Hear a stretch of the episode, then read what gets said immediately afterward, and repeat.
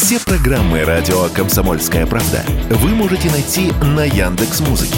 Ищите раздел вашей любимой передачи и подписывайтесь, чтобы не пропустить новый выпуск. Радио КП на Яндекс.Музыке. Это удобно, просто и всегда интересно.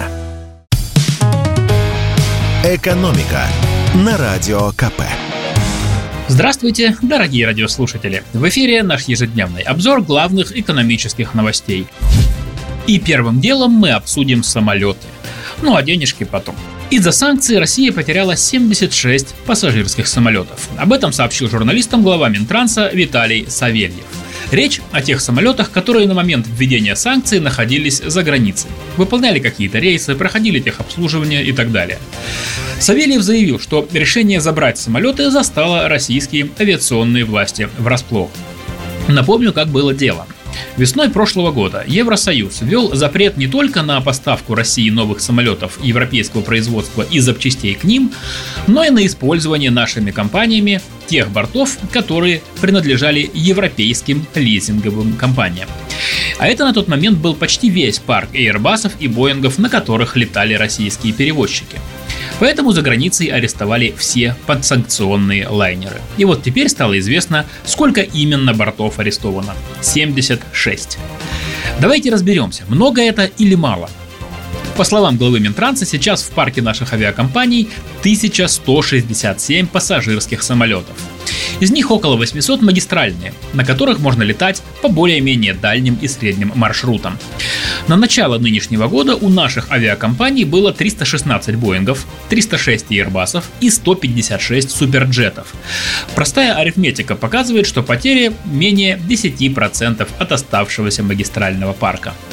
Правда, проблемы на этом не заканчиваются. Из-за санкций основная часть иностранных самолетов оказалась с двойной регистрацией. Они переведены в российский реестр, но по-прежнему значатся в Бермудском или Ирландском реестре, то есть используются уже с российскими сертификатами летной годности, которые подтверждают, что самолет прошел все проверки и на нем можно безопасно летать. Но при этом с зарубежной регистрации их не сняли. Это невозможно сделать без согласия западной компании-лизингодателя, которая по-прежнему значится владельцем самолета. Из-за этого такие борта используются только в России, потому что двойная регистрация считается нарушением международных правил безопасности полетов. Ведь непонятно, какая страна будет отвечать за самолет в случае какой-нибудь нештатной ситуации. Это одна из причин, по которой наши авиакомпании так ждут чистые в юридическом отношении новые отечественные самолеты. И сегодня я хотел бы обсудить с вами еще одну проблему, на этот раз с автокредитами.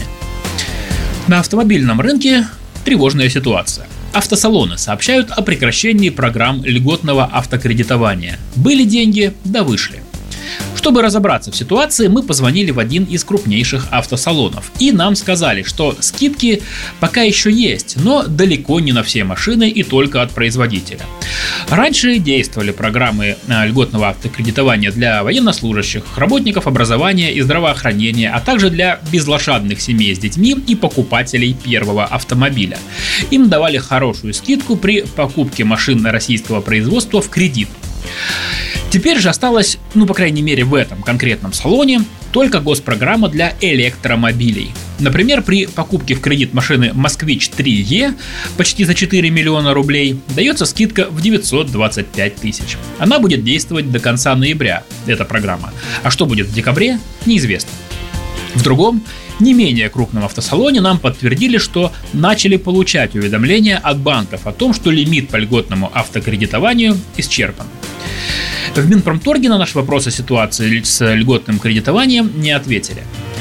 Напомню, что на программу льготного автокредитования в этом году было выделено 5 миллиардов 100 миллионов рублей. В ноябре добавили еще 1 200 000 000, но почти все деньги уже, видимо, потрачены. Впрочем, не исключено, что будет еще добавка. Раньше в правительстве заявляли, что программа льготного автокредитования будет продолжена до 2026 года, и всего на эти 3 ближайших года запланировано выделить 30 миллиардов рублей, то есть по 10 миллиардов в год. А в этом году потрачено только 6 миллиардов 300 миллионов рублей. При этом окончательные условия льготного автокредитования на следующий год, то есть кому полагаются скидки и на какие именно машины, пока не озвучено. Экономика на радио КП.